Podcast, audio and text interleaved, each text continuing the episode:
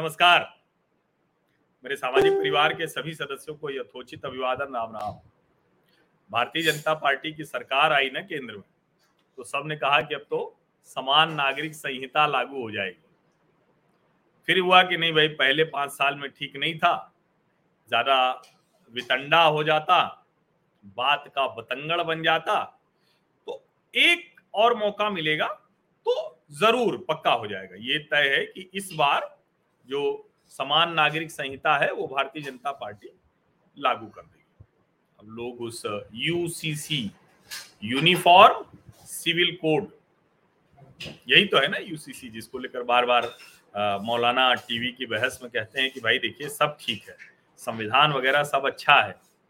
लेकिन हमारा जो अधिकार है, जो संविधान ने दिया है कि शरीयत का हमारा लागू रहेगा। अब ये पता नहीं कहाँ लिखा हुआ है संविधान में कहीं लिखा है क्या? मैं तो बहुत कोशिश की मैंने, चूँकि ठीक है, मैंने कुरान नहीं पढ़ी उस तरह से। लेकिन संविधान तो जानता हूँ तो इस्लाम की समझ मुझे भले ना हो, लेकिन संविधान की समझ तो है, उसमें कहीं नहीं लिखा है कि शरीयत रहेगी। उसमें तो ये रहता है भाई सबको एक बराबर अधिकार है। ठीक है, पूजा उपासना का अधिकार सबको अलग अलग है और ये होना ही चाहिए, जिसकी जो मर्ज़ी हो करे। लेकिन मैं तो उन मासूम हिंदुओं को लेकर सोचता हूँ जो कह रहे हैं कि नहीं, अब समान नागरिक संहिता लागू होने वाली है। तो मुझे कुछ बातें ध्यान में आई, वो मैं आपके सामने रख दे रहा हूँ। और अभी चूँकि इसलिए रख रहा हूँ, क्योंकि ये बात तो मैं पहले भी कई बार करता रहा हूँ, लेकिन चूँकि अभी नुपुर शर्मा नवीन जिंदल को जिस तरह से पार्टी ने बाहर किया है, जिस तरह से कतर और कुवैत में ऐतराज जताया है, किस तरह से भारत के मुसलमानों ने अरब की तरफ़ देखा और अरब के ज़रिए साजिशाई और फिर भारत में जो कुछ मुसलमान ऐसे हैं जो उसमें हमेशा लगे रहते हैं और कुछ पाकिस्तानी हैंडल्स उन्होंने कैसे इसको आगे बढ़ाया? तो जिस तरह का माहौल है, उसमें और अच्छे से ये बात समझ में आएगी, ऐसा मुझे लगता है। इसीलिए मैंने कहा कि अभी ये बात करनी बहुत ज़रूरी है। इस देश में वंदे मातरम नहीं बोलते। नहीं बोलते मतलब इस कदर नहीं बोलते कि अगर किसी नगर निगम, किसी किसी भी जगह पर, यहाँ तक कि सरकारी कार्यक्रमों में भी वंदे मातरम हो रहा हो तो वो या तो चुपचाप बाहर निकल जाते हैं या नहीं बोलते हैं, बैठे रह जाते हैं। जम्मू कश्मीर, पहले तो लद्दाख भी था जम्मू कश्मीर। पाकिस्तान ने एक हिस्से पर कब्जा कर रखा है।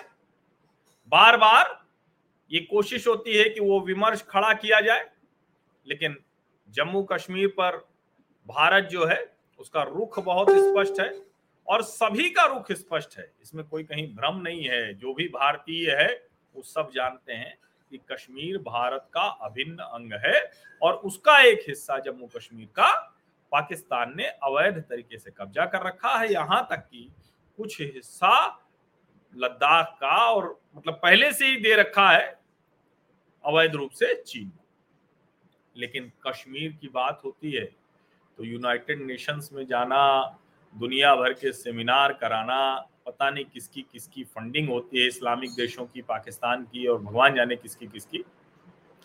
लेकिन, याद होगा ना बयान आपका? फारूक अब्दुल्ला, कश्मीर में चीन की मदद चाह रहे थे 370 हटने के बाद तो वंदे मातरम नहीं बोलते। कश्मीर में चीन और पाकिस्तान की मदद मांगते रहते हैं। टीवी की बहस में हिंदू आराध्य पर जमकर टिप्पणी करते हैं।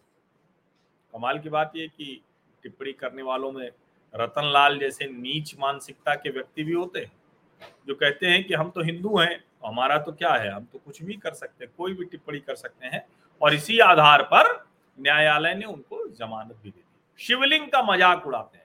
अब आपने देखा होगा, किस किस तरह से शिवलिंग का मज़ाक उड़ाया गया। मतलब इतने अपमानजनक, अभद्र तरीके से हिंदू आराध्यों को, देवी देवताओं को कब चित्रित करने की कोशिश की गई? अब एम एफ़ हुसैन ने तो किया ही था और भारत में फिर भी उसकी स्वीकार्यता बनी रही। दुनिया भर के मुस्लिम देशों ने उसको अपने यहाँ शरण दी। दुनिया भर में वो घूमता रहा एक बहुत बड़े कलाकार के तौर पर। तो वंदे मातरम नहीं बोलते। कश्मीर में चीन और पाकिस्तान की मदद मांगते हैं। टीवी की बहस में हिंदू आराध्य पर टिप्पणी करते हैं, शिवलिंग का मज़ाक बनाते हैं। लेकिन इससे आगे जो है, तथ्य से चिढ़कर इस्लामिक मुल्कों के पास पहुँच जाते हैं। वो तथ्य जो खुद बोलते रहते हैं, लेकिन उसको लेकर इस्लामिक मुल्कों के पास पहुँच जाते हैं। भारत के विरुद्ध अंतरराष्ट्रीय साजिश कराते हैं। और ये सब भारतीय हैं, ये कोई दुनिया के दूसरे देशों के लोग नहीं है। सब के सब भारतीय हैं। इसलिए ये ठीक से समझिए। अब इसके बाद भी आप इतने मासूम हैं, या कहें कि हम सब हिंदू इतने मासूम हैं कि यूनिफॉर्म सिविल कोड, समान नागरिक संहिता की राह देखते रहते हैं अब इस पर मैं क्या कहूँ?